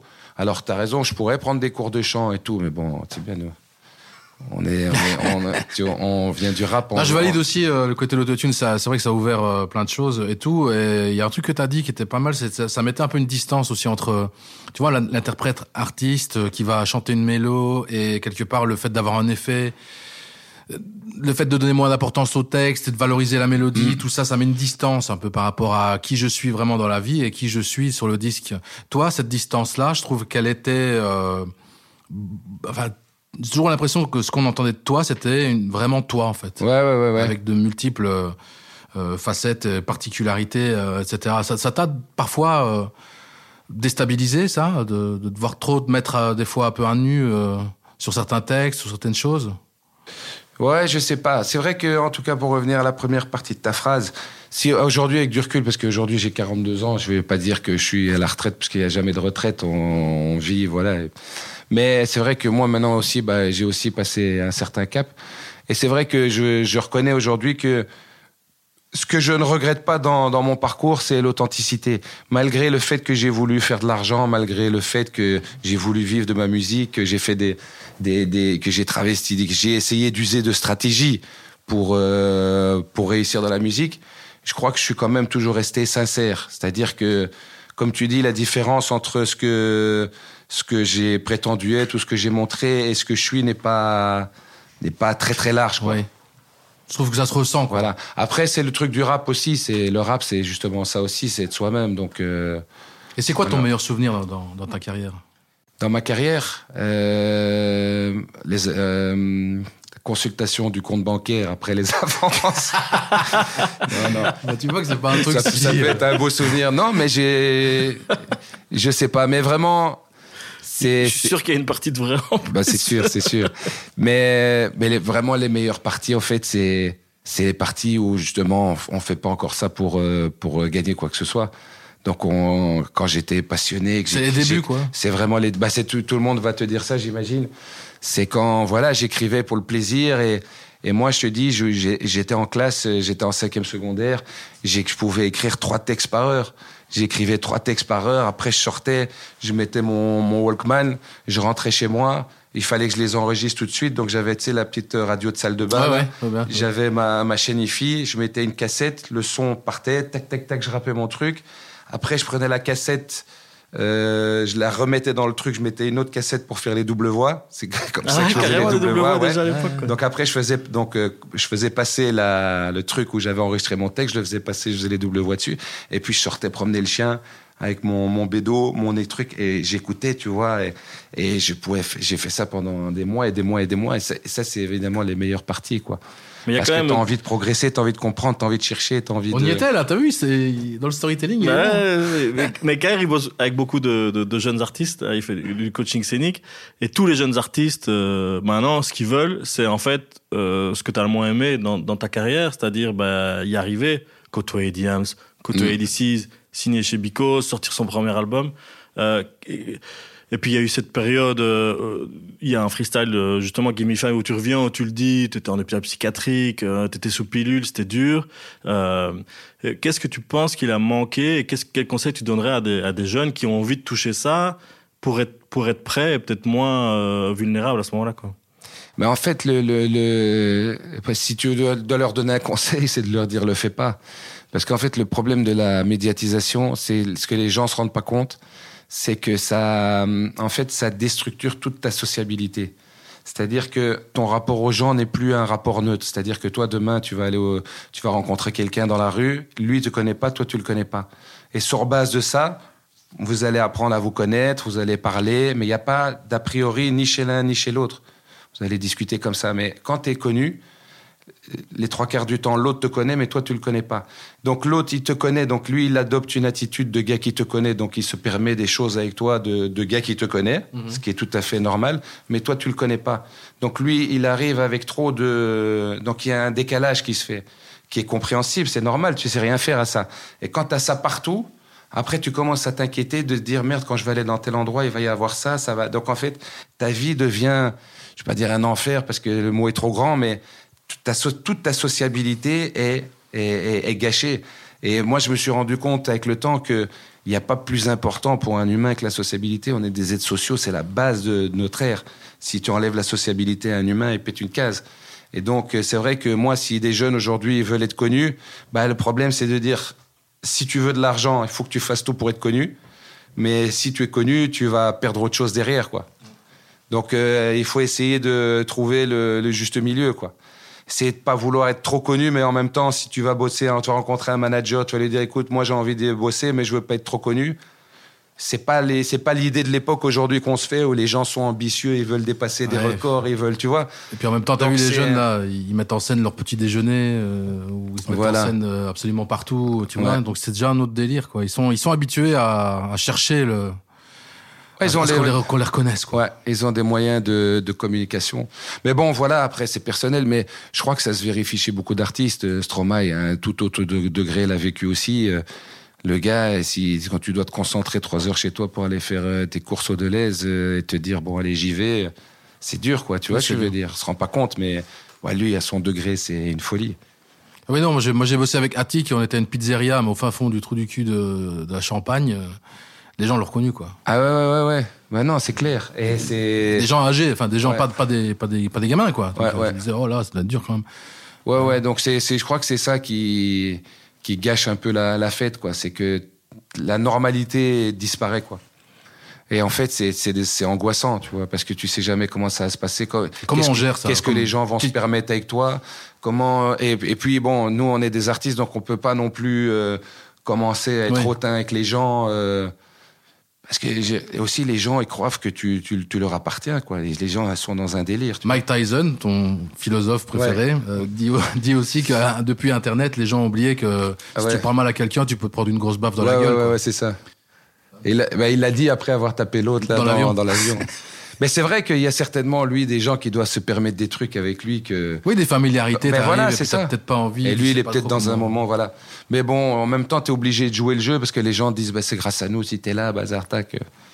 C'est vrai qu'il y a- il y a moyen de gagner beaucoup d'argent, mais aussi grâce au fait qu'il y a beaucoup de gens qui t'aiment et qui, qui, qui, du coup donnent de l'argent. Et c'est vrai qu'il faut d'une certaine manière répondre à ça aussi, quoi. T'as beaucoup de gens qui t'aiment, qui donnent de l'argent. Bah, quand t'étais James Dino, le, le James Bah ouais, Dino mais du premier album, bien sûr, ouais, eh ouais. bah, tout le monde payait l'album, tout le monde payait ouais, les ouais, concerts, et donc ces gens attendaient un espèce d'amour, euh, on va dire, euh, c'est normal qu'ils m'aiment vu que je l'aime, quoi. Ouais, ouais, ouais. Non, mais moi, je, moi, je, c'est, moi, j'ai aucun problème avec ça. Je comprends. Je te dis, moi, j'en veux à personne.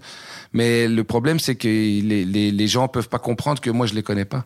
Ouais, c'est ça. Et que eux, ils agissent avec moi parce qu'ils me connaissent, parce que j'ai montré des trucs de moi artistiquement, mais que moi, je, je sais pas qui ils sont. Donc, tu vois, c'est vrai que ce, et je peux pas leur en vouloir, c'est normal. Mais il y a quand même un décalage dans la, dans le fait de faire connaissance avec quelqu'un, quoi. Surtout avec les jeunes quand ils ont picolé. C'est, ceux que je fuis le plus. Parce qu'ils sont bruyants et tu peux vite te retrouver avec une espèce d'énorme projecteur comme ça sur toi, sur le trottoir. Les photos aussi, quand il y a quelqu'un qui veut faire une photo avec toi, faut se méfier. faut dire, viens faire la photo, mais assieds-toi, fais discret, parce que le problème, c'est que s'il y en a un qui te voit qui fait la photo, l'autre, il va se dire, ah ben tiens, il fait les photos, je vais vite y aller, et puis ça peut vite partir en couille, quoi. Bon, chacun son degré, hein, je veux dire, c'est, c'est, moi, je suis pas Claude François, tu vois, mais, mais un gars comme Stromae, euh, c'est chaud, quoi, tu vois, je Ouais, sais qu'il va faire du skate, je veux pas dire à quel endroit, mais à Bruxelles avec son fils très très tôt, Ah ouais? parce que à partir de 10-11 heures, euh, c'est impossible. Et donc il va à l'aube, parce que c'est le seul moment un peu de tranquillité avec son enfant. Ouais. Donc, C'est vrai que c'est des situations un peu Ouais, folles. ouais, on se rend pas compte, hein. Et encore, lui, il y va peut-être en stressant à se dire, putain, j'espère qu'il y en a pas un qui va venir me casser les couilles. euh. Là, j'imagine le, le côté militaire de la chose. Allez, Ouais, debout c'est ça, quoi. 6-0-0 On va faire du skate. 4 heures du matin, les... Puis il y a un paradoxe aussi parce que beaucoup de rappeurs ont, ont- ont essayé d'arrêter leur carrière. Hmm. Ici, quand je regardais la chronologie, en fait, on a l'impression que Dino, il a disparu pendant 4-5 ans, mais pas du tout. Ça a peut-être duré 2 ans. Et encore, il y a eu du cinéma, il y a eu d'autres choses. Ouais. Mais DC's, euh, euh, Kerry, beaucoup de rappeurs ont dit j'arrête. Le seul qui a vraiment réussi à plus jamais revenir, c'est Fab. Ouais. Donc il y a quand même cette, ce- cette contradiction de, de- on n'a pas envie, mais on a envie quand même. Ouais, mais c'est vrai que dans le rap, bon, il y a eu beaucoup de, de conversions aussi euh, à l'islam dans le rap. C'est comme une religion qui est associée un peu à ça. Et Kerry James, il a arrêté parce qu'il s'était à un moment remis dans la religion. On lui a dit la musique c'était interdit, donc il s'est dit merde. Moi, je gagne ma vie avec ça, tu vois. euh, c'est, j'aime bien ça, mais en même temps, la religion me dit que si je fais ça, c'est, je suis le mal euh, incarné, donc. euh, Fais un je suis- album euh, je suis, avec je suis des éprouvé. instruments sans cordes. Non, d'abord j'arrête. Tu, tu vois, d'abord j'arrête. Je suis éprouvé. euh, Je vais choisir Dieu plutôt que la musique. Je suis Ouais. dans un test euh, entre les trucs. Je choisis Dieu et j'arrête. Et puis il dit j'arrête.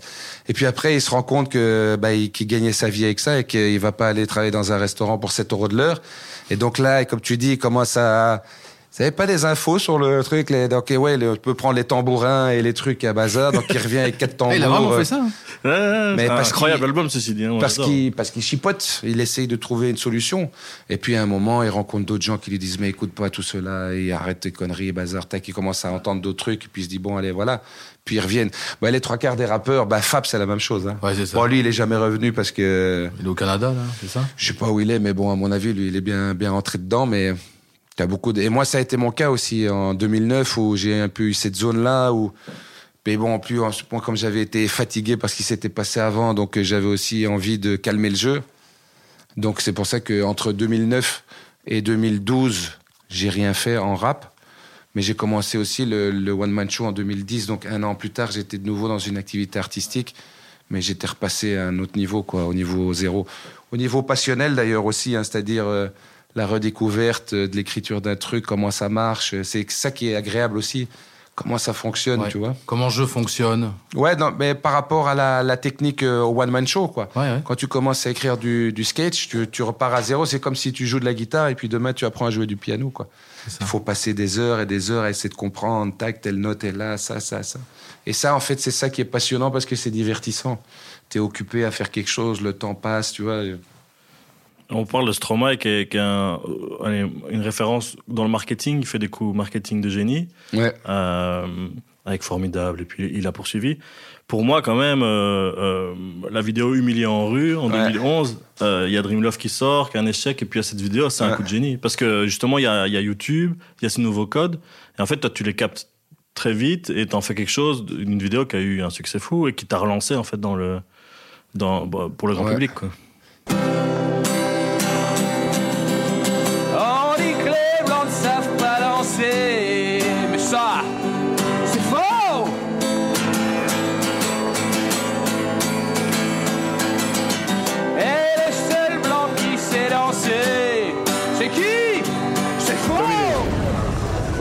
Là, je pense qu'on va changer d'endroit parce que visiblement, ça prend pas.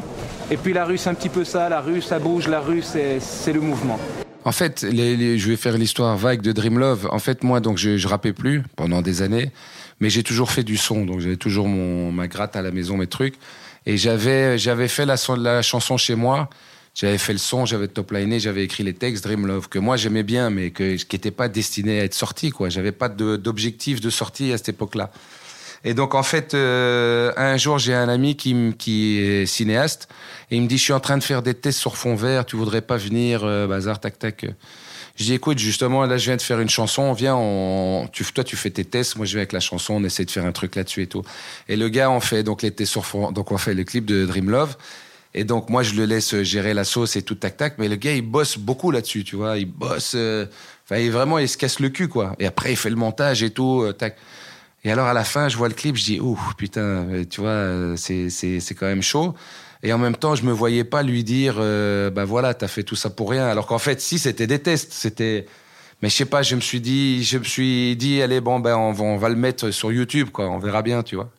Et puis je l'ai mis. Et puis après, les gens m'ont insulté parce que j'avais rien fait depuis quatre ans et ça n'avait strictement rien à voir avec euh, ce que j'avais fait. Donc, puis tout est des, c'était à 150 BPM avec des grattes électriques, euh, une chanson d'amour euh, un peu fiotasse comme ça, tu vois, avec un, c'est, enfin tout avec l'autotune. Enfin, je veux dire, tout était. Puis c'était en, c'était en 2011, donc c'était pas comme maintenant non plus. Donc tu vois, c'était un truc. Les gens, ils ont ramassé trop d'infos, je crois, d'un coup. Et donc euh, voilà, les gens m'ont insulté. Là, je me suis dit, oh putain, merde, il faut que je fasse quelque chose, quoi.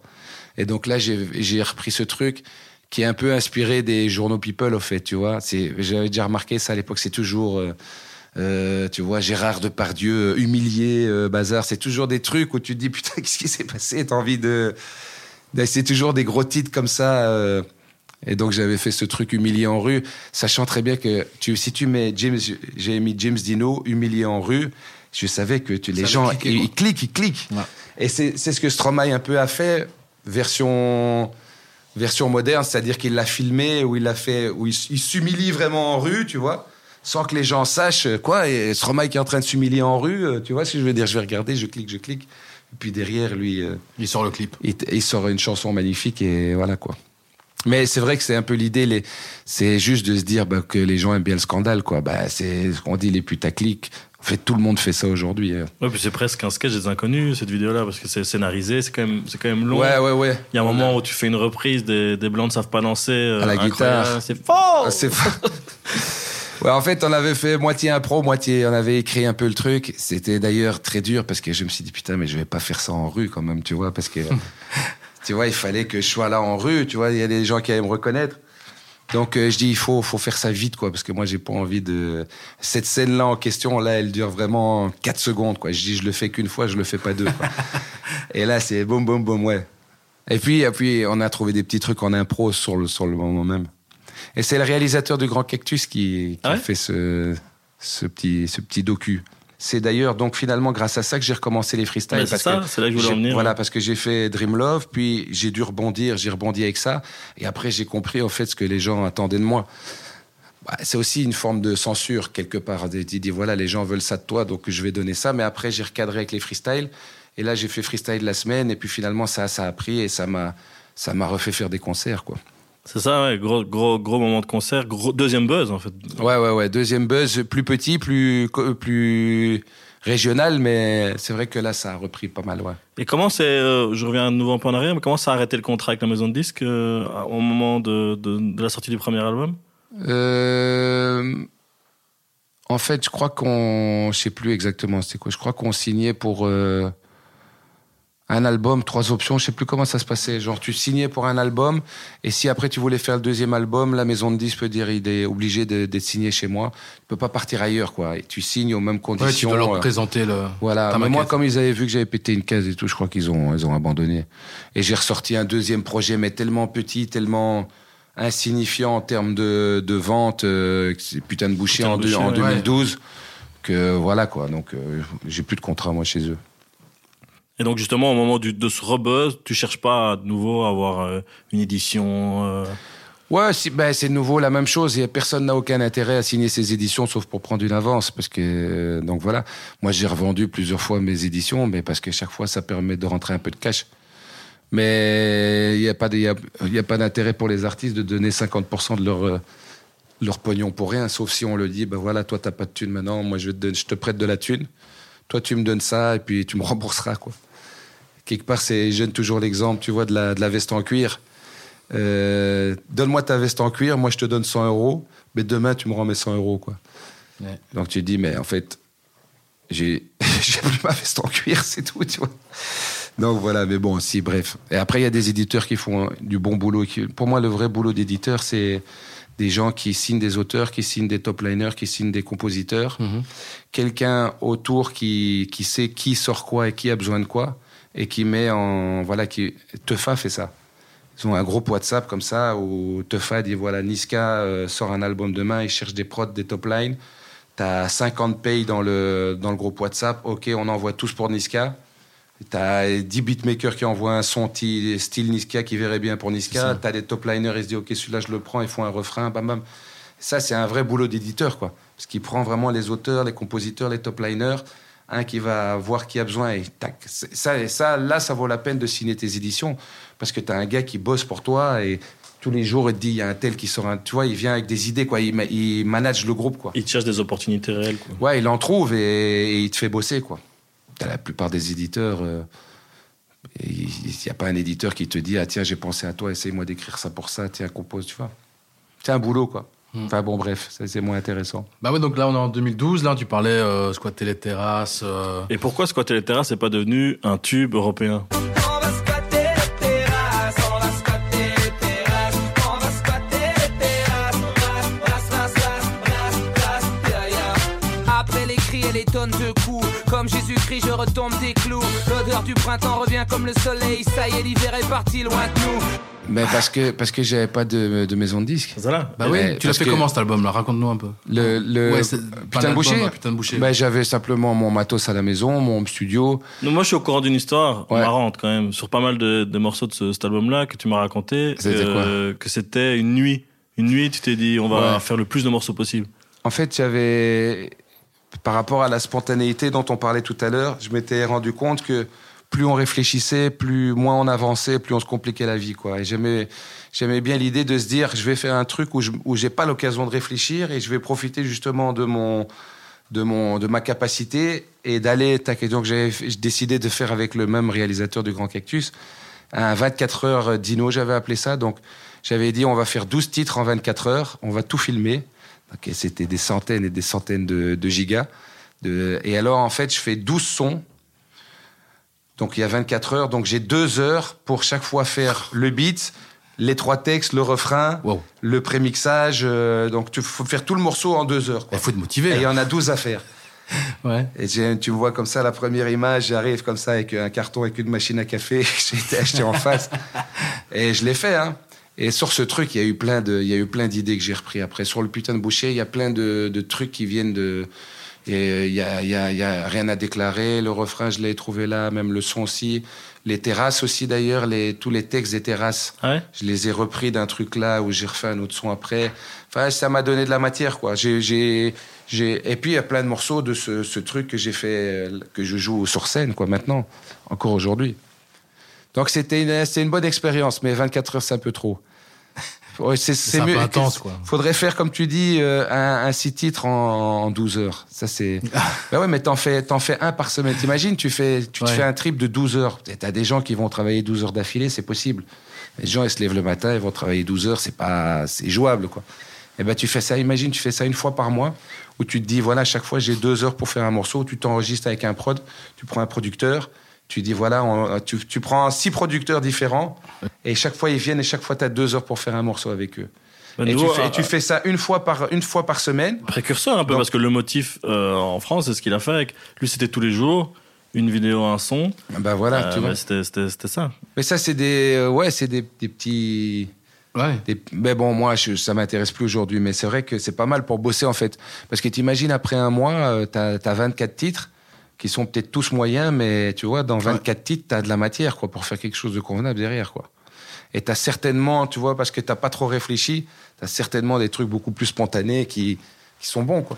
Et donc, quand tu fais un, un one-man show, par exemple, parce qu'à ce moment-là aussi, euh, t'enchaînes ton premier one-man show dans, dans ces années-là, vers 2012. Ouais, j'ai pris du temps aussi. Ça, c'est via les chroniques aussi que j'ai pu construire après un show.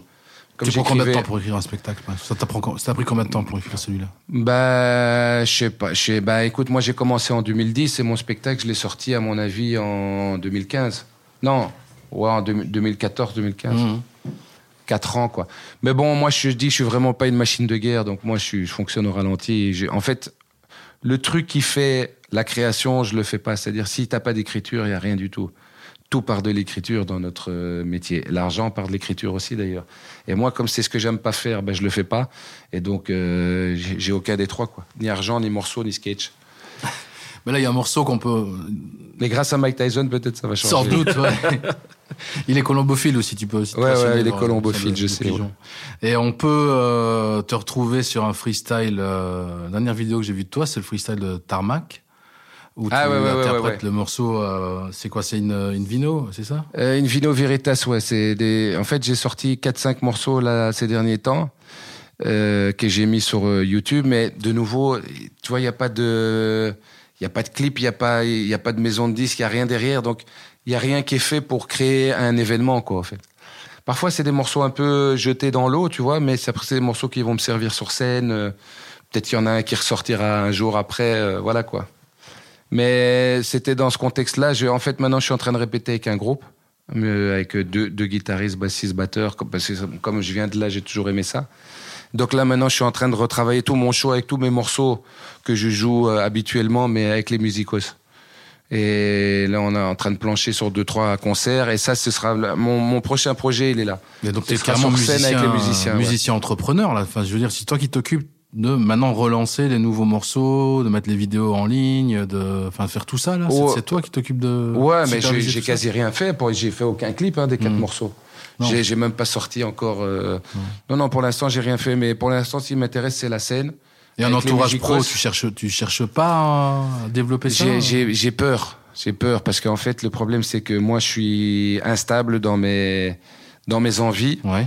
et j'ai pas envie d'embarquer des gens avec moi. Bah, si tu leur Oh. dis, je te fais un six titres en 12 heures, tu vas trouver des gens, à mon avis. Ouais, ouais, si je fais un six titres en 12 heures. Le Mais risque n'est pas énorme. c'est vrai ça, que. je en- pense que tu aurais pu trouver une maison de disques pour squatter les terrasses par exemple déjà à cette époque-là Bah oui. Ouais, peut-être juste pour un titre, mais le problème, c'est que, tu sais, les maisons de disques, ils fonctionnent pas comme ça, tu vois. et- Parce qu'ils se disent, après, moi, je fais les terrasses, je fais un hit, et après, quoi, lui, il va chez l'autre, il va chez le voisin, il va.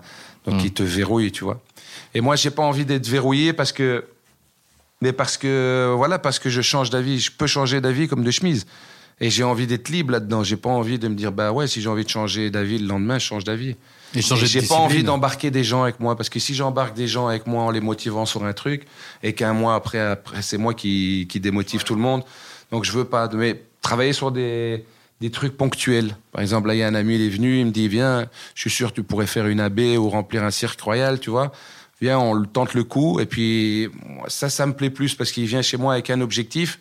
Cet objectif, quand il est terminé, c'est quand la On, date on est non, il n'y a pas encore parce qu'avec les avec toutes les annulations, les trucs, c'est un bordel pas possible.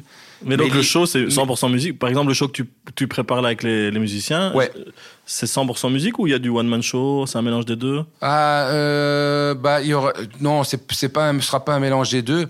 Mais ceci étant dit, je devrais le faire aussi. On me pousse à faire ça un jour, mais j'ai énormément de mal à, à mélanger les deux. Parce que mine de rien, même si j'étais parfois un peu marrant dans le rap, c'était quand même pas la généralité de tous mes morceaux, surtout pas les derniers. Donc, euh, dans le rap, je suis assez premier degré. Et dans l'humour, c'est tout le contraire, quoi. J'ai un peu du mal à switcher de l'un à l'autre, j'arrive pas. Donc, si je devais faire ça, il faudrait que j'écrive tout un truc spécial pour le spectacle, quoi. C'est-à-dire, ça, je raconte, un- je vais raconter une petite anecdote que j'avais vue en Angleterre, justement, où ils ont fait une série, comme ça, un peu genre Prince de Bel Air. Et en fait, ils étaient là dans des situations. Et donc, par exemple, à un moment, tu avais un de leurs potes qui voulait se suicider. Il était sur le bord de la fenêtre, comme ça. Puis, tu as son autre pote qui arrive à la fenêtre. Il lui dit Arrête de faire ça et tout. Puis, boum, en un coup, tu as un beat qui rentre. Et il commence là à lui dire euh, Saute pas parce qu'il y a ci, il y a ça. Mais tout en rap, quoi. Et je me dis, putain, c'est. c'est- Je sais plus pourquoi j'en ai. Je parlais de ça, Bah, d'ailleurs. bah, Pour le Pour mélange, mélange, le mélange des deux. Pour le mélange des deux, ouais. Donc ça veut dire qu'il faudrait que, que je, je que tout soit ensemble, quoi. C'est-à-dire qu'à un moment je fasse un sketch et que le sketch se transforme en rap, Qu'il y ait un lien mais entre que chaque rap scène, suive ouais, ça, ouais. et tu vois. Mais de prendre des morceaux à moi, des bouts de sketch, et essayer de mettre ensemble, ça fonctionnera pas. Non, il faut créer un truc. euh, Faut créer une espèce de comédie musicale, quoi, version. Ouais, ça ressemble un peu à ça, version pop urbaine, quoi. C'est ça. tu me disais. Ouais. Mais ça doit être un sacré bordel à monter, quand Ouais. même. Et puis ça se fait pas, à mon avis, en 12 heures. Ouais. Exactement. Mais c'est vrai que ça n'a pas été fait. hein. Même pour les séries, j'ai jamais Non, vu ouais, ça non. encore en français. Ça déchire. Moi, je trouve que le concept est chouette, quoi. C'est Next Step, hein, Next Step. Faut trouver Next un producteur. comédie musicale. Comédie musicale de rap. Comédie musicale de rap. Comment il La- s'appelait le la- prof de danse de la Starac? Euh, Kamel, Kamel Wally. Wally. Peut-être il, est chaud. hein. Kamel Wally produit la première comédie musicale regardant. rap. Voilà. Ah bah voilà, je pense qu'on a fait un bon retour sur euh, pas mal de choses. hein. Un beau tour. John, est-ce que tu as encore une petite question? Parce que John, il a saigné tous tes albums hein, depuis longtemps. Ouais, je sais qu'il connaît ouais. quelques dossiers, lui. Ouais. Ouais. Il, a, il est Ouais. là de longue Et puis date. les chansons, euh, dernièrement, euh, je pense que c'était dans la dernière série de freestyle, euh, avant la naissance d'une de tes filles ou après, euh, Mm. incroyable. Moi, moi allais être papa à ce moment-là, quand je l'écoutais, c'était vraiment, vraiment émouvant. Ouais. Non, rien d'autre spécial à rajouter. En tout cas, merci beaucoup pour, euh, Bah, merci à pour ce vous. moment-là. Merci beaucoup. Et voilà, c'était le premier épisode de le pull-up avec James Dino. Euh, voilà, merci Céline, merci John, merci James Dino, merci à toute l'équipe. Merci à vous.